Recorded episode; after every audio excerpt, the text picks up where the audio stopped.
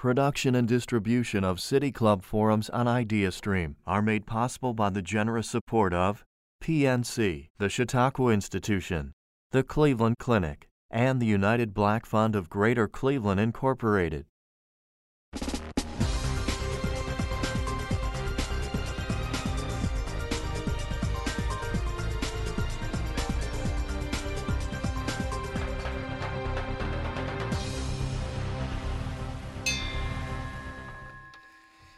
Hello and welcome to the City Club of Cleveland. I'm Dan Moulthrop, Chief Executive at the City Club and also a proud member. It's April 10th, the fourth week of virtual forums at the City Club of Cleveland. And as we've taken to doing, we're presenting our Friday forum today from the studios of 90.3 WCPN IdeaStream, our public media partner. In the last few weeks, we've convened forums on the impact the pandemic is having on public health, on mental health, on state and local policy responses as well.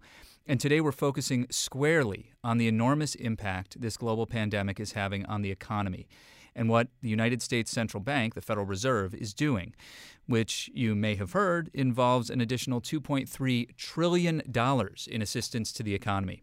Dr. Loretta Mester is with us. She's our guest at our Friday Forum today. She's president and CEO of the Federal Reserve Bank of Cleveland. We'll talk about the Fed's national response to the coronavirus outbreak, the economic outlook, how we will get the economy out of this coma at the appropriate time, and what we know about the economic impact in Northeast Ohio and across the state. As in every City Club forum, you can participate with your questions. You can text them to 330 541 5794. That's 330 541 5794. You can also tweet them at the City Club and we'll work them in. Dr. Mester took office at the Cleveland Fed on June 1st, 2014, as the 11th President and Chief Executive Officer of the Federal Reserve Bank of Cleveland. Dr. Mester, we are so glad to have you with us. Welcome back to the City Club. Thank you very much, Dan. It's really a pleasure to be with you. Um, and first, before we get started, how are you? How is your family? Everybody holding up? Yeah, we're all holding, hanging in there, just like a lot of other people are doing. So uh, thanks for asking. And um, how are you doing? We're okay. Thank you very much for asking. Everybody's managing, but these are crazy times. Crazy enough to uh, command a $2.3 trillion response from you and your colleagues at the Federal Reserve Bank. Tell us about that. Yeah, so we've been doing a number of things um, to, to support the economy, um, working with, of course, the, the Treasury, U.S. Treasury as well. So, you know, first and foremost, you have to think about what's going on is this is a real serious public health issue, right? The pandemic. And uh, the doctors and scientists tell us that the best way to control the spread of the virus and ensure that the healthcare system doesn't get overwhelmed is for us all to practice social distancing, staying away from people, not frequenting our usual haunts like stores and restaurants, working from home if that's possible. And so, what that means is that the country, in the interest of public health, this investment in public health, has shut down economic activity. And so, that means that many households and businesses um, are really bearing the brunt of that shutdown. So, they've been asked to make sacrifices in the interest of public health, just as we're asking the health caregivers um, to sacrifice a lot to ensure that people are able to get the best care possible. So when you think about what happened to the economy, if you go back to February, and it seems so long ago, doesn't it? it but does. it's only really a couple months ago, right? We were doing very well as an economy in February, um, in, a, in a lot of dimensions. Um, and now we're shut down. So basically, all activity really is shut down. And, and we're going to get very ugly economic numbers. We saw that last Friday in the employment report, which showed that the, the country lost 700,000 jobs. We're going to see a contraction in output when the GDP report for the first quarter of the year comes out at the end of this month. Um, and really, how long that shutdown uh, lasts is really going to depend on how the spread of the virus goes and the success of social distancing. And so, for that, you know, we're listening to the healthcare experts and the scientists.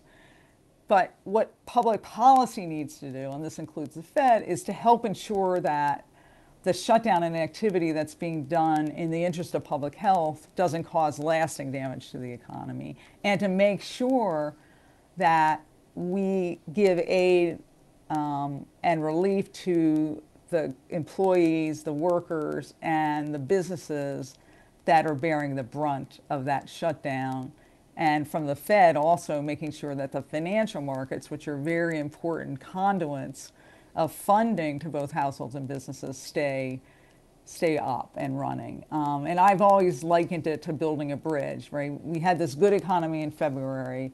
We know at some point we'll get to the other side of the pandemic and activity will be able to resume.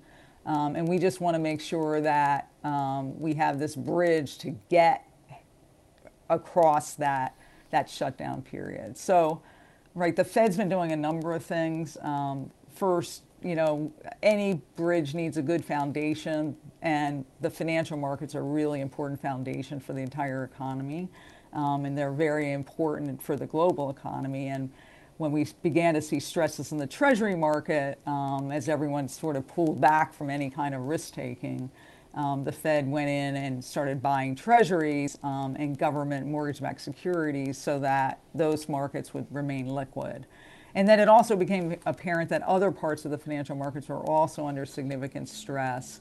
So we used our emergency powers to set up so called 13-3 facilities, which are um, they're called that because that's the section of the Fed Act, Federal Reserve Act that authorizes them um, with their approval of Treasury and backing, financial backing from the Treasury. Um, and, and some of these facilities are very similar to the facilities that we used during the financial crisis um, a little over 10 years ago. So, you know, we've offered some programs um, that are geared to making sure that the money market mutual funds stay healthy um, and liquid to make sure that um, credit can flow um, to smaller businesses, to household backed um, securities like student loans. We're accepting some of that debt. So that's one set of programs we've been doing. Um, another set of actions we've taken are to relax some of the regulatory requirements on the banks so that they have greater capacity to lend through the shutdown period. And that means that we're encouraging them to come to, into our discount window and borrow funding so they are liquid, so they can lend to their customers. Um, and so those are, are programs where we're trying to make sure that the markets work. Um, we've, we've also allowed, you've done some actions to, to help our central bank counterparties get access to funding in dollars because the US dollar is such an important currency for a lot of activity. The announcement from yesterday that you referred to uh, um, are, are more directly helping um, Main Street businesses, so both small and medium sized businesses who are really being stressed by this period. And, and of course, their workers as well. So, one of the programs we're doing is um, helping to support liquidity in one of the uh, one of the programs, the Paycheck Protection Program that the SBA and the Treasury Department set up, that gets lending to small businesses, um, and we're we're taking some of that um, those loans as collateral. So again, that the banks are able to do more of that lending under that program. The so, so does that mean? Program, sorry to interrupt, but does that mean that okay. as the banks are issuing those loans, the Fed is buying those loans? Yeah, essentially they can pledge them as collateral to the Fed, and that mm-hmm. way they're able to get them off of their books. And they're onto the books of the Fed, and of course this is backed by um, funding that we, some of the funding that we've gotten from Treasury when they set up um, um, some of those programs in the CARE Act to, to take on some of that risk. Um, the Main Street program is really geared at um, businesses that are somewhat larger than the Paycheck Protection uh, Program businesses are, and and that's really another program, um, a 13.3 program um, that ensures that small and mid-sized businesses um, are able to get funding to get over this time, this this this sort of pandemic shutdown period, if you will. Um, and that program is going to offer four-year loans to companies that employ up to 10,000 workers, so um, bigger than the 500 workers that are covered under the um, PPP uh, program, with revenues of less than 2.5 billion, and that's going to have a deferral of principal and interest for a year. So again. Um, and that involves... eligible banks can participate in that program, and they retain a five percent share of the loan, ah. um, and then we take the rest of the loan. And there is also a portion of this new this 2.3 trillion dollars uh, that is involves the bank lending directly to businesses, not using banks as intermediaries.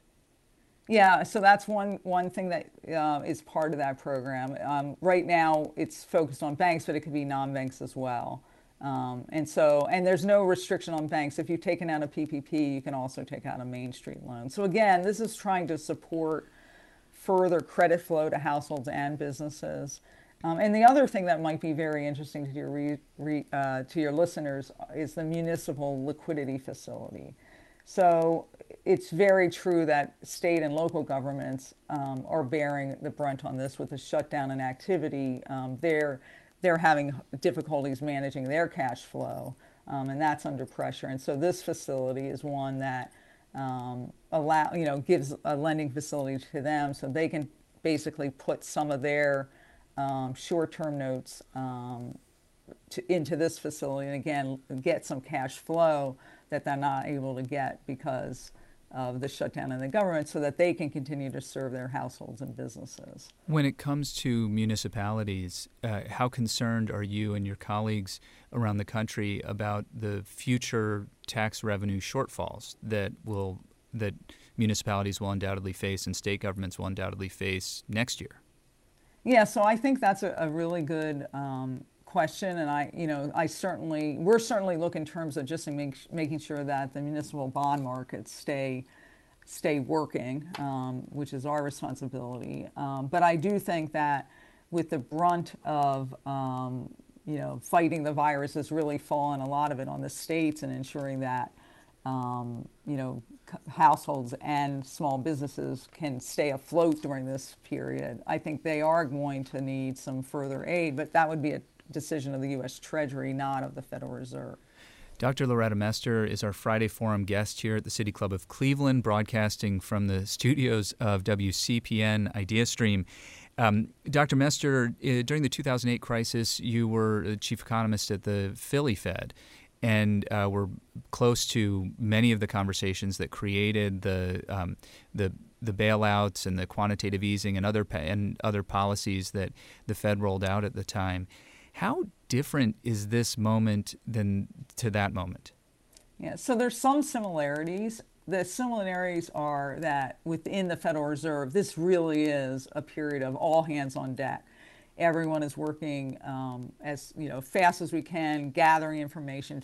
You know, we at the Cleveland Fed, you know, we've really mobilized all our forces to gather reconnaissance from bankers and businesses and households and community development groups um, really so we can understand uh, where things where things are. And so I liken this sort of like if we're thinking about the aid that we're giving um, both at the federal government level and the Federal Reserve as building the bridge, we're looking for gaps in the bridge um, to understand where other places are that are feeling the pain and, and thinking creatively about what we can do um, with the tools available at the Federal Reserve to make sure that our bridge is sound um, and, and will get us to the over, over to the other side. So that all hands on deck, everyone knowing that, you know, we have an important role that we can play here um, to help the economy and households and small businesses and medium-sized businesses and large businesses get over um, that period. I think that's very similar. The nature of the, of the shock to the economy is different um, in the sense that we came into this, you know, back in February with really a pretty good economy. We had, you know, low, very low, historically low unemployment. Um, firms were positive about the outlook. Um, so we had a good foundation, and that's different in the sense that, right, back in the 2008, it was really this crumbling of the financial system and a, you know, dire, you know, period there that that lasted much longer. Um, this is different because we've engineered this shutdown in activity. And so now the goal is let's make sure that the, we are able to do public policy so that we aren't doing lasting damage to that foundation so that we do get to the other side of the pandemic and activity does start to come back right? We can have as good a recovery as possible given the situation. So it's a little bit different in that respect um, but it also is more hopeful in the sense that if we do if everyone does their job right um, in making sure that we are, you know, making sure that we have as help and relief, right, to the economy and to the actors in the economy, the households, uh, the businesses, that the healthcare workers are able to do their thing to make sure that we get the virus under control, that we all practice social distancing so that we don't get um, our healthcare system overwhelmed. Um, then, when we do are able to reopen, uh, then people can have confidence that you know we can handle um, the healthcare situation and resume business, and so we have a chance of getting things back on a on a good path. If you have questions for Dr. Mester that you'd like to send us, you can tweet them at the City Club or you can text them to 330 541 5794. That's 330 541 5794 to text your question for Dr. Loretta Mester. She's president and CEO of the Cleveland, the Federal Reserve Bank of Cleveland, also known as the Cleveland Fed. Dr. Mester, this uh, there's been a really interesting and healthy debate about whether or not this crisis lends credence to the argument that trade protectionists make that uh, we would all be safer if we closed our borders, if we were completely self sufficient as, in, as in a, a, sort of insular economy. How do you and your colleagues uh, at the Federal Reserve think about that? So I understand why that seems to be um, being talked about now. I guess I look at it a little bit differently. I guess one of the things that I think the lesson here is is that you have to be thinking about tail risk. Okay, so there's efficiencies gained by how you, you know, by global trade. We know that in all the models, and we've seen it in countries that open trade is actually good because you can, you know, specialize in what you're good at. You know, you can source things. But I think you also have to now, with this kind of situation, take a step back and say, well, but diversification of your supply chains to, to, the extent you can do it may also provide benefits in times like this. And so I think there will be um, a rethinking about that trade off between efficiency, um, where efficiency in normal times versus you know preparing yourself for things that maybe at one point were thought unfathomable, but having lived through it, you understand. So think back to 2008, right? One of the big lessons there was wow, we really should make sure that our banking system is well capitalized, um, that it has liquidity, um, so that when things happen, when there are shocks, they're able to continue lending um, through bad periods. And so I think that was a lesson. And I would liken that to this, right? There's going to be a lot of rethinking about can we do things that ensure that um, we're, we're saving for a rainy day or saving for something that we might not think of or setting up our business um, processes and our supply chain so that we have a little bit more resiliency um, if you get a shock. Now, of course, this one is so huge yes. that it would be hard to argue that anyone could have prepared for this. But I think there are things that we can do um, in terms of thinking about our, you know, healthcare, protective equipment, et cetera, to be better prepared for something coming in the future. That's a you sort of think about supply chains in terms of their national security impact right, there's a difference between a supply chain for T-shirts than a supply chain for personal protective equipment. Right. Um, exactly. The uh, you mentioned how well capitalized the banks are, and um, given the way in which markets are regulated and financial markets are regulated post 2008, they do seem to be better prepared to serve to continue to be a part of the bridge that you've talked about. What about the rest of corporate America? Given how well the economy was doing, it was, um, I think, dispiriting to some to see how many corporate balance sheets were over leveraged uh, as a result of stock buybacks and so forth. Well, so, you know, the Federal Reserve has, um, a, you know, we do look at um, financial stability broadly defined. And one of the things that we have been pointing out is that um, in the non financial business sector, um, there were um, signs that there's a lot of leverage in that in that sector. So, yes, and, and it was pointed out. Um, we were pointing that out in our financial stability reports that this was an area that we were we were engaged in looking in um, more carefully. So, you know, we pointed out there were risks there, um, and I and I do think it's one of the concerns, and that's also why you know we're also making sure that when we do these financial stability reports, we don't just look at one sector, but we look kind of broadly across the economy. So. I don't dispute that, you know, there were signs that there might have been excess leverage in certain parts of um, the economy, um, but a lot of those firms, right, made those decisions um, and now with this pandemic, it's hard to argue that that was the cause of the fallout we're seeing now. This really is being driven by the fact that the right thing to do from a public health standpoint um, is to social distance, stay in place, um, and that is having this huge impact. Unfortunately, the impact is being borne by uh, probably the most vulnerable part of the economy, right? The, the restaurants and other workers um, that are losing their jobs because of the shutdown. And so, you know, I think both the Treasury and their programs and the Fed certainly, we really are focused on making sure that we're doing all we can to shore up that part of the economy. So, you know, the small businesses, the medium sized businesses, the workers who are not with jobs right now. Um, the PPP program focuses on making sure that um, firms to get the debt forgiveness have to keep their payrolls intact so and workers employed. So you know i think this is it's there'll be time on the other side of this to think about things we could have done better and things that we should be thinking about for the future. But right now this is about building a sound bridge. The longer the shutdown goes on the wider the bridge has to get because more firms and more people are going to be affected by it negatively um, and the longer the bridge has to go, because as you know, the, things have turned, you know, in terms of flattening the curve, it means that we have to be under this shutdown somewhat longer. So this is about building a good bridge so when we get to the other side, the economy is in, in a pretty good place to then start recovering.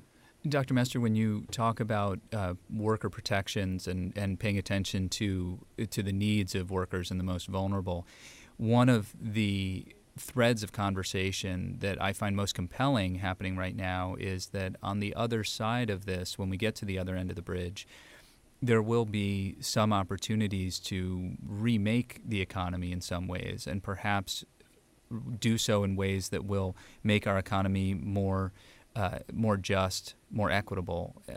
How do you and your colleagues at the Fed think about that and plan for that?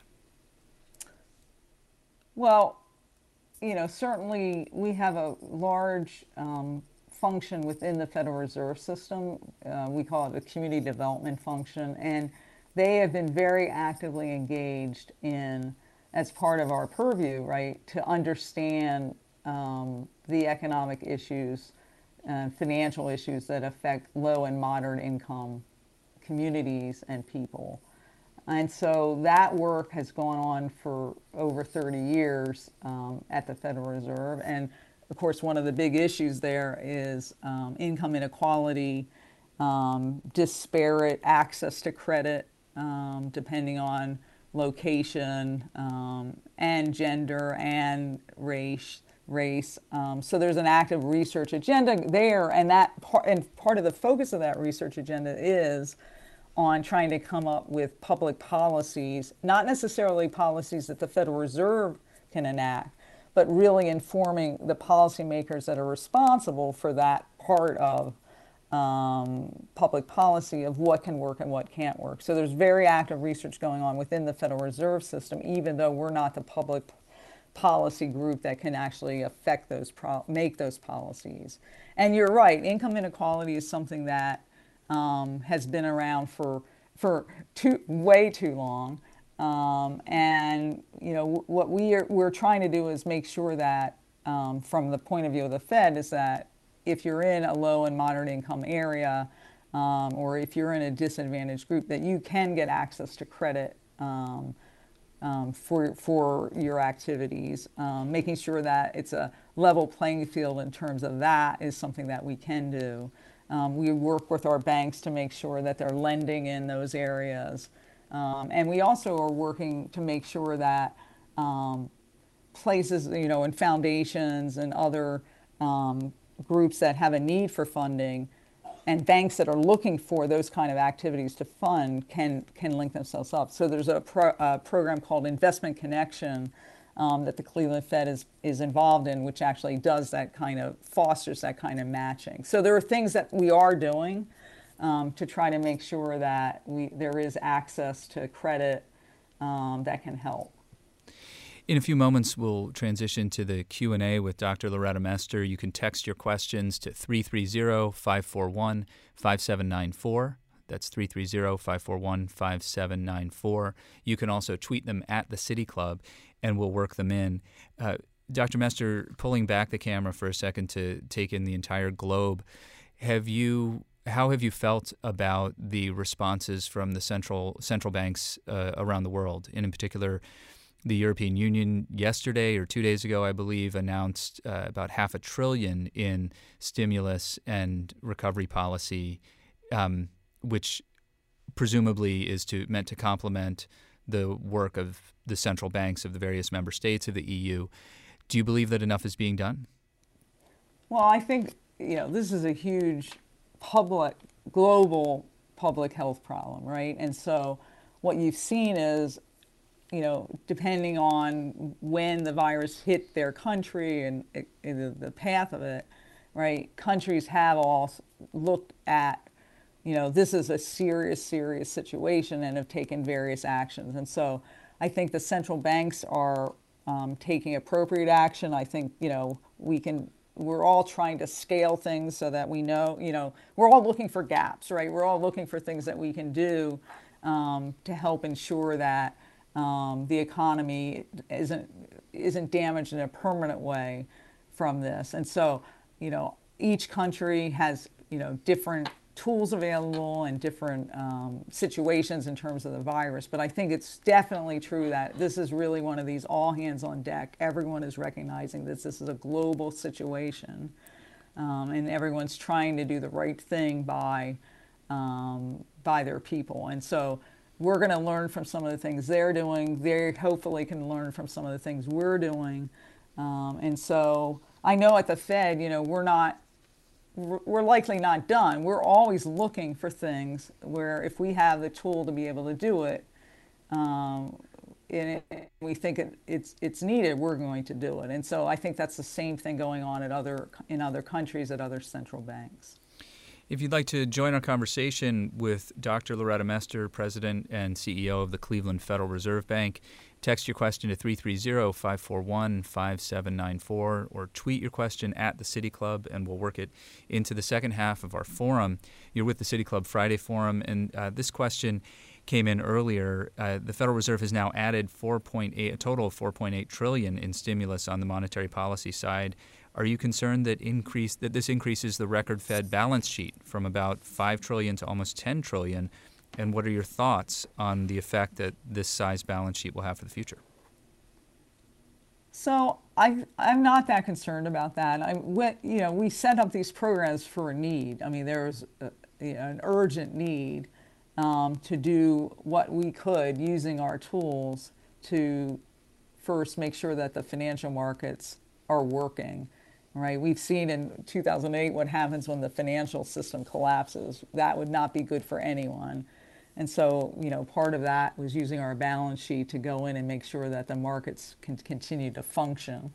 Um, and then part of it is are these emergency lending programs, and they're emergency programs, meaning that when the time comes, right, when they're no longer needed, we will be um, you know, closing them whenever that time is the appropriate time. Obviously, we're not going to take them away if they're needed. So there'll be a time when that happens. Um, and until then, I think we're perfectly fine doing what we're doing in terms of the size of our balance sheet. This question comes in from uh, a member of the CFA Society of Cleveland, which is a partner to us on in putting this program together. When we originally, as you know, when we originally planned to host you at the uh, at a live in-person City Club forum, they were um, partners with us. And the yes. CFA member asks, uh, how does the Fed think about the impact of their interventions on free market price discovery I have no idea what that means, by the way, so you're going to have to explain that one. Are there long term risks from the Fed managing market prices for interest rates, repo rates, and the shape of the yield curve, et cetera? So please unpack okay. that a little bit for the non economists okay. and non chartered right. financial so, analysts among us. So I think that I would I would uh, think that the thrust of the question is that we are going in um, and buying securities, backing securities, um, rather than letting the market do it. But I would submit the market wasn't doing it. The markets were totally disrupted. They were dysfunctional, um, and so we needed to do these things to keep the markets, you know, going and to keep them working. So we are we are kind of ma- making some of the market. But since those interventions, right, we have seen uh, much more improved um, market functioning. In other words, it's more like the pricing has come back to be more to work. So I agree with the you don't want the Fed to intervene in a way that doesn't allow the markets to work. But our interventions were at a time um, because the markets weren't weren't working, and so I think that these are the very appropriate things for the Federal Reserve to do. There's a question here about your vote on March 15th when the um, when the Federal Open Markets Committee voted to reduce interest rates to almost zero, and you dissented, and in a statement said that you wanted a smaller rate cut. Do you want to talk about that a little bit? Yeah. So I dissented on the rate cut, but not on the actions, right? That affect, that were about the dysfunction in the financial markets, because frankly that dysfunction in the financial markets, the financial markets are the conduit of policy rates through the rest of the economy. If the financial markets aren't working, then a rate cut is not going to have any effect. And so my argument was look, we don't have the markets functioning right now. So any rate cut we do doesn't really have much impact at all. Um, we, I was in favor of 50 basis point cut um, as a support for all the actions that we were doing to help support the markets. And in fact, at that point, I would have, you know, even favored more to do um, to make sure that the, the, dysfunction in the markets um, could be unwound. And so at that point, I thought, look, let's get the markets back working so that the, they're functioning enough and the transmission mechanism of monetary policy was working enough. And then right, given the outlook, cut again um, if and when it was necessary, when it would have a more, be more effective. But obviously, different people had different views on that. Um, and, and that's fine. That's kind of the great thing about the Federal Reserve is you can express your views um, around that FOMC table. And, you know, my, I totally respect my colleagues who had the opposite view that they wanted to just go all the way then rather than waiting until the functioning of the markets came back. Do you how do you feel about how the markets are functioning with that rate cut in mind? Um, how dysfunctional are they right now? Yeah, so we've seen improvements across um, many of the markets. I, they're not back to what they were before, but I mean, I think that would probably be a heroic assumption is that the markets could be totally back, given the uncertainties out there in the in the economy and and the fact that you know a lot of um, firms really wanted to get into a cash rich position rather than uh, you know taking on risk. So there's definitely been an improvement. You've seen um, you know spreads, uh, liquidity premiums come down, and, and so there is a, very much an improvement, um, if not back to where it was before. When I, I just want to ask you to clarify what you mean by markets functioning well and market improvement. You don't necessarily mean that the stock market is growing, that the Dow Jones is reaching a new peak every day. Right, exactly. So we're not we're not in the business of necessarily, you know, saying what the right price is. We just want to make sure that traders can trade um, that you know someone wants to sell his treasury there's another side of the market. When the markets are dysfunctioning you, don't have anyone wanting to take the other side of the market. So there's no trading and there's no whatever the price is the market you know the traders are you know whatever they agree to in that trade it's going to set the pricing. We're not we don't care about that. We just want to make sure there's enough liquidity in the market so that those trades can happen Another question here, and again, if you want to text your question, you can text it to 330 541 5794 or tweet it at the City Club, and we'll work it into the to this Q and A here. the The number to text your question again is 330 541 5794. Question about workers here. I understand that the Federal Reserve provides indirect support to workers by keeping businesses and banks open, but is there direct support being provided to households from the Fed? Will people simply be more indebted after this crisis? So some of the okay, so the, let's take for example the um,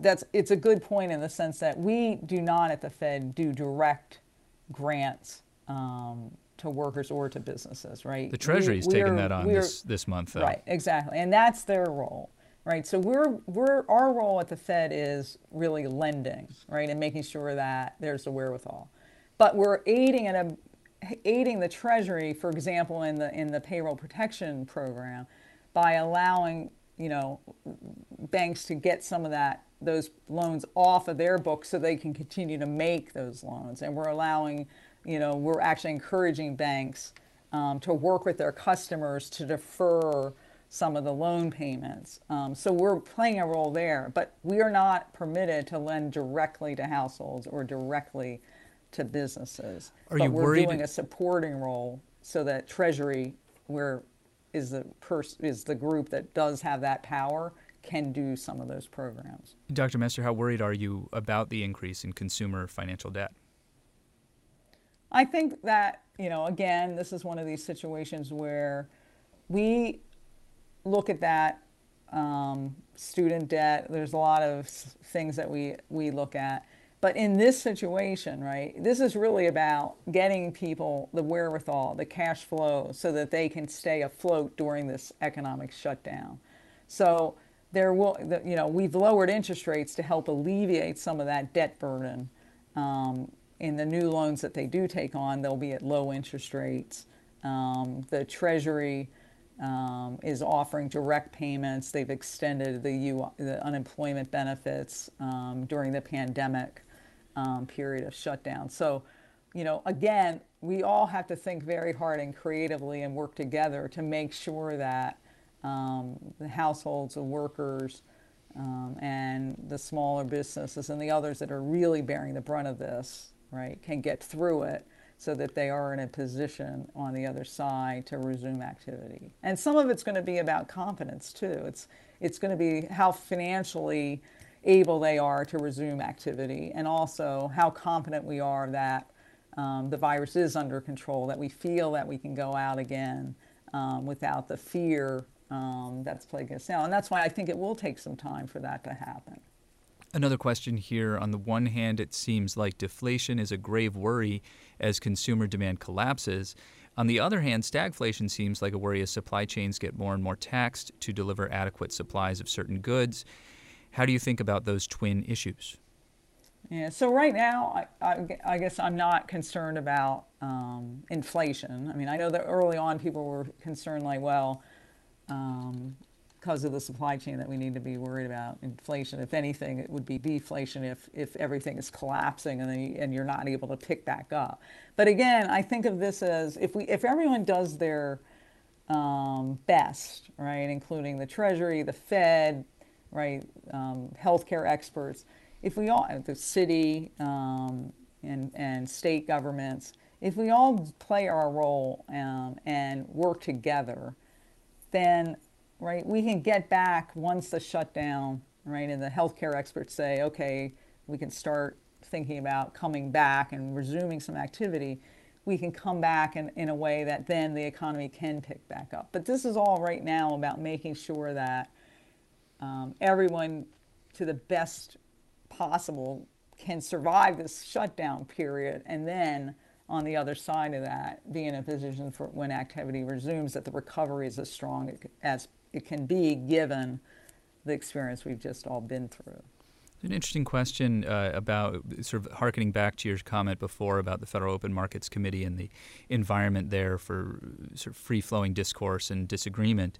In September of 2019, your colleague James Bullard of the St. Louis Fed said that the Fed cannot rely on the same models and the Federal Open Market Committee needs to change their thinking. What's your interpretation of that statement? So I, you know, this is a good example because you know everyone is trying to forecast what the recovery will look like right now, and so you have some people arguing that it could be a V-shaped. You know, you just we come back and we, because of the nature, right, we can just resume activity, and other people are saying no, it's U-shaped. It could be very very long-lived um, downturn, and I think the struggle here, and these are all very, very. I suppose it could smart, also be W-shaped if we wind yeah, up with a second wave.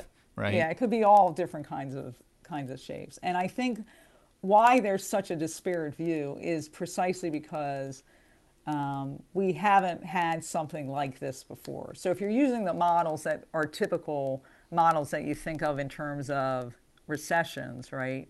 You would say, wow, this could be really long lasting. We're going to have like very negative numbers um, in the second quarter. I mean, just think of how high unemployment could get and how low you know, the cut in uh, activity will be and output will be in the GDP report. And if you take that on board and you were using your traditional models, that would say this could be very long lasting.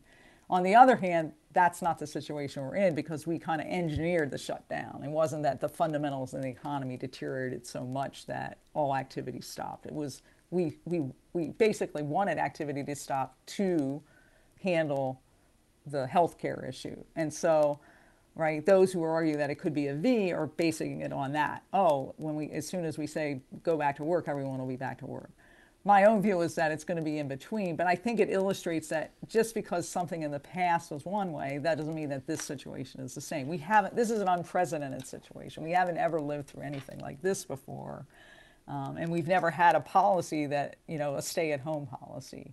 It and does. so I think we have to be thinking. Um, I know this was Jim wasn't thinking about this when he made those statements before, but the point is is that it's a difficult time to forecast, and we just have to be. Um, we have to understand that, and we have to kind of move forward with what are the best policies can, that can make sure that whenever that time the healthcare people tell us it's time to come back, it's safe to come back um, whether it's staged come back, you know, whatever the right path to come back is, we want the economy to be as strong as it can be so that the recovery can be as strong as it can be.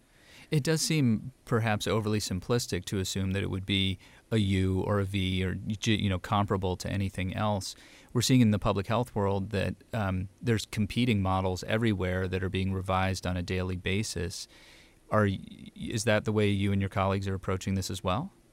Definitely. I mean, we're definitely um, looking at multiple models and we're revising our models as new data comes in. So, you know, for example, early on, so we do a lot of, um, you know, talked a lot of business and consumer and other contexts, at, as we always do when we, you know, try to understand what's going on in our economy in the fourth district. And you could just see the change, um, you know, even like weekly or even less than weekly, even every couple of days, as the virus, you know, entered Ohio and became more uh, more widespread. You know, businesses that would tell you, "Oh, I think this will be fine. I have enough wherewithal to get through this."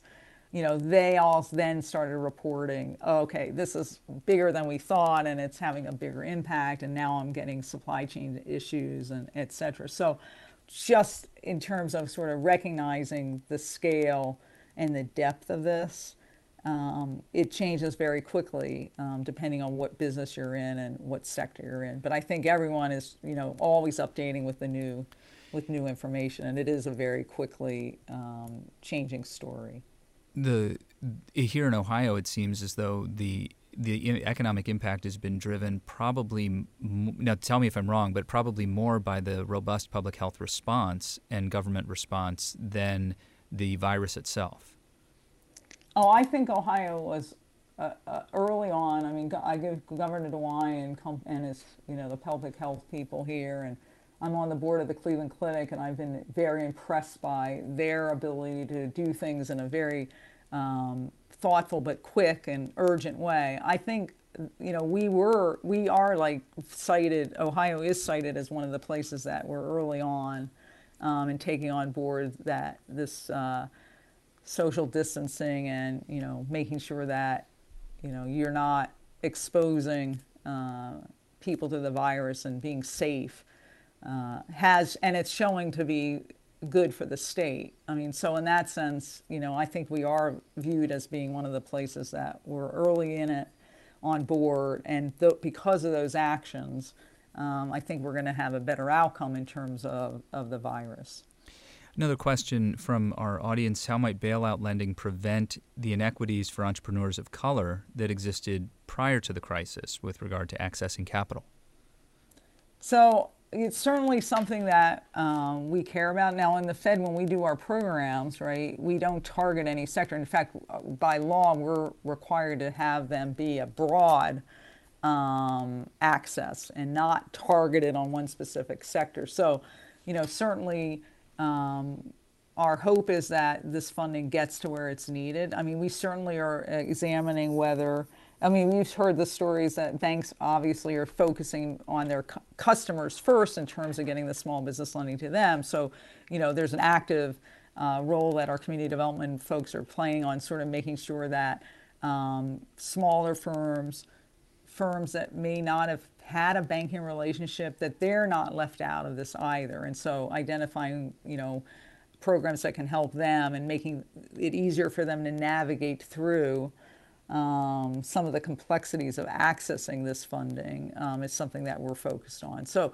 our hope is um, that you know we're doing what we can do to make sure that um, there is some equitable uh, access to this kind of credit and help and relief. Dr. Mester, another question regarding access to capital. Are you and your colleagues at the Fed concerned about your partners in federal government who are tasked with getting the money out? There's been reports recently about the SBA being swamped by requests for funding that has been promised. Yeah, so the SB that program, the PPP program, the SBA program, it certainly got off to a, a little bit of a rocky start, um, and that's sort of um, perhaps to have been expected because it did get, you know, it's we're all acting much quicker, and I would say the federal government as well is acting much quicker than than we might be used to, and so. Um, understandably, that can result in in some of those um, glitches that we saw uh, last Friday when the program was got. My understanding, though, is that things have settled down. We're in co- close contact with the banks in our district, um, monitoring how it's going with their um, programs. I think one of the issues that um, we've heard far and wide is that the funding is not enough. Um, and, and I would say that as the, the shutdown period goes longer, uh, that certainly is, is probably the case, that more is going to need to be done um, because there's not only going to be a longer period of shutdown than we thought at the beginning, um, it's also going to be more of the economy is affected um, the longer it goes on. So we need not only a longer bridge, but a wider bridge. So right now, I think um, the concern is um, making sure that it's, it's not underfunded. Um, and that's up to the Treasury Department and the Congress to make sure that um, there's adequate funding for those programs. Just to be clear about what you're saying there in terms of a longer bridge and a wider bridge, you think that borrowers are going to need more than just two and a half months worth of payroll, which is what's the, the sort of calculation for the Paycheck Protection Program, and that there's going to be a whole lot more borrowers because right now there may be small businesses or nonprofits who think, ah, we can get through it, and a month from now they're going to think, oh, well, we really need that program.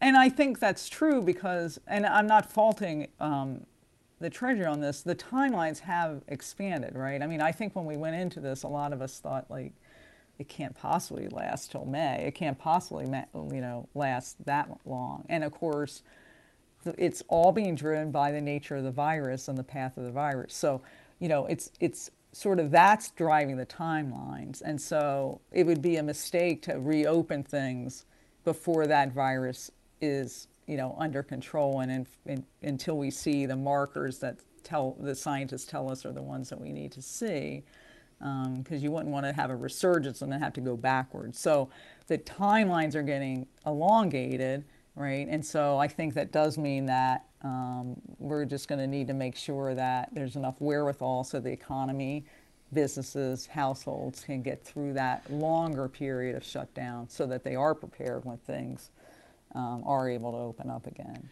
Another question here from the community: uh, If a company has access to capital, should the, its board be able to buy back stock or pay dividends, as the Fed has allowed under bank stress tests? It seems that a lot of people in Washington have taken an quote uninformed view that buybacks are inherently reckless.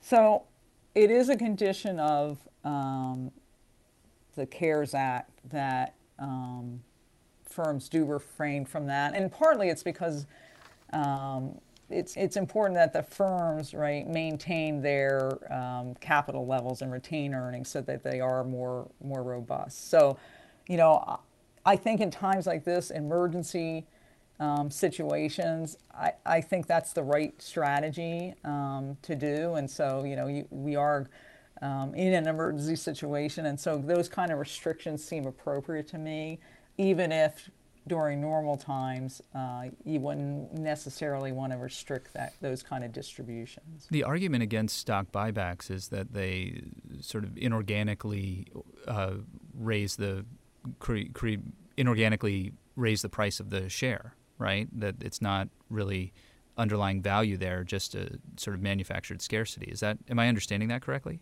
Well, I think it's up to the firm, you know, and the manage, you know, owners of the firm to decide kind of what their structure wants to be and how they want to distribute retained earnings, retain earnings, or distribute earnings, or buy back their strike. That, that's a capital um, structure uh, decision, and in the U.S., we typically don't intervene in those kind of of, of the of decisions. We allow the, the firms to make those decisions.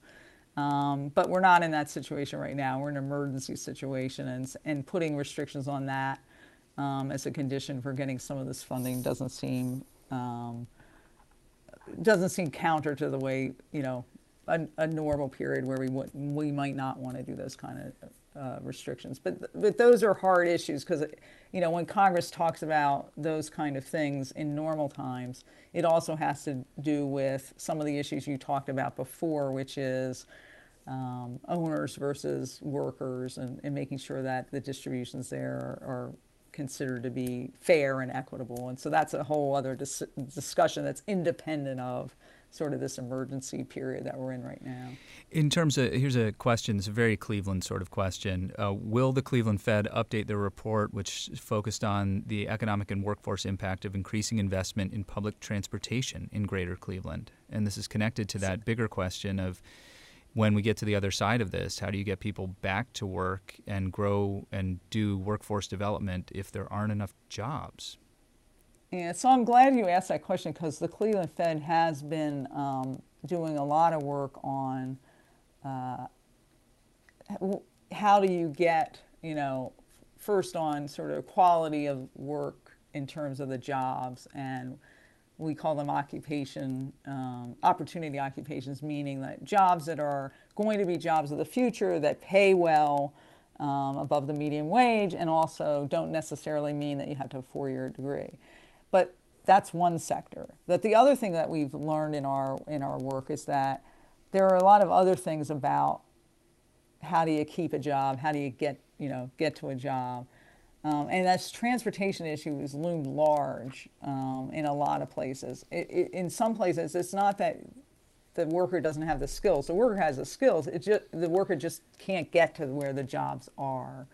And so Cleveland, the Cleveland Fed staff has been doing work on that, and we will continue to do work on um, transportation and the importance of thinking hard about um, where even jobs are located and how workers are supposed to be able to get to those jobs and public policies, including public transportation, that can help.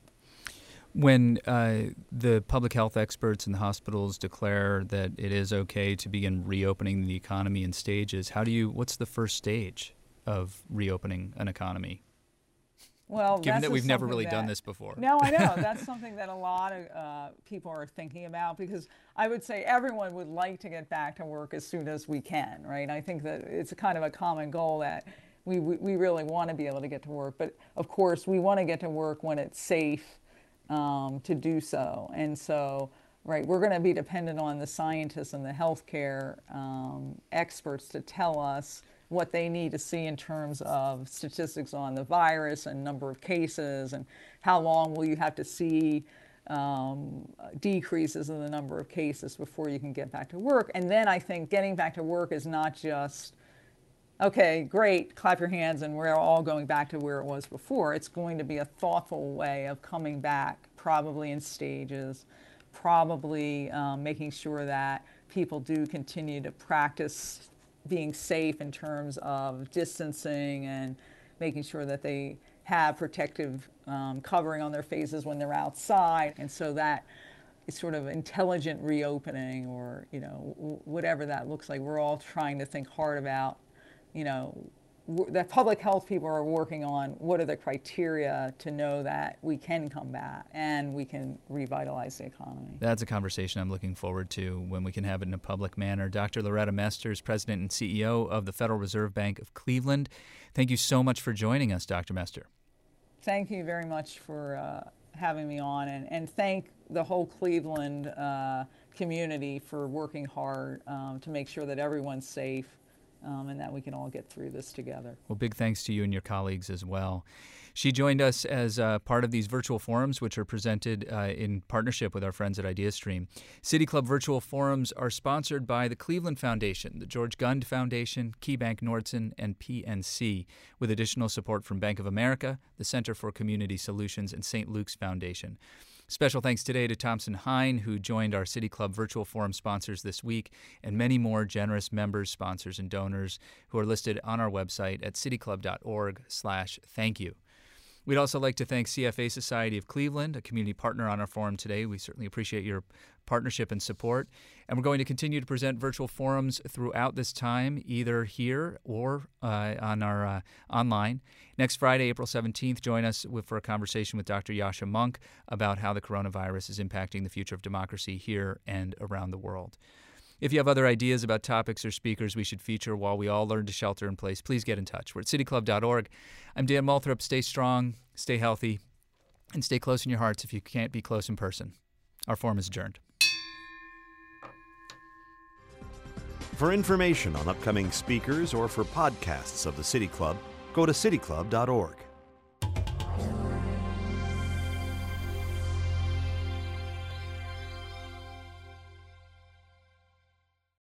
Production and distribution of City Club forums on IdeaStream are made possible by the generous support of PNC, the Chautauqua Institution, the Cleveland Clinic, and the United Black Fund of Greater Cleveland Incorporated.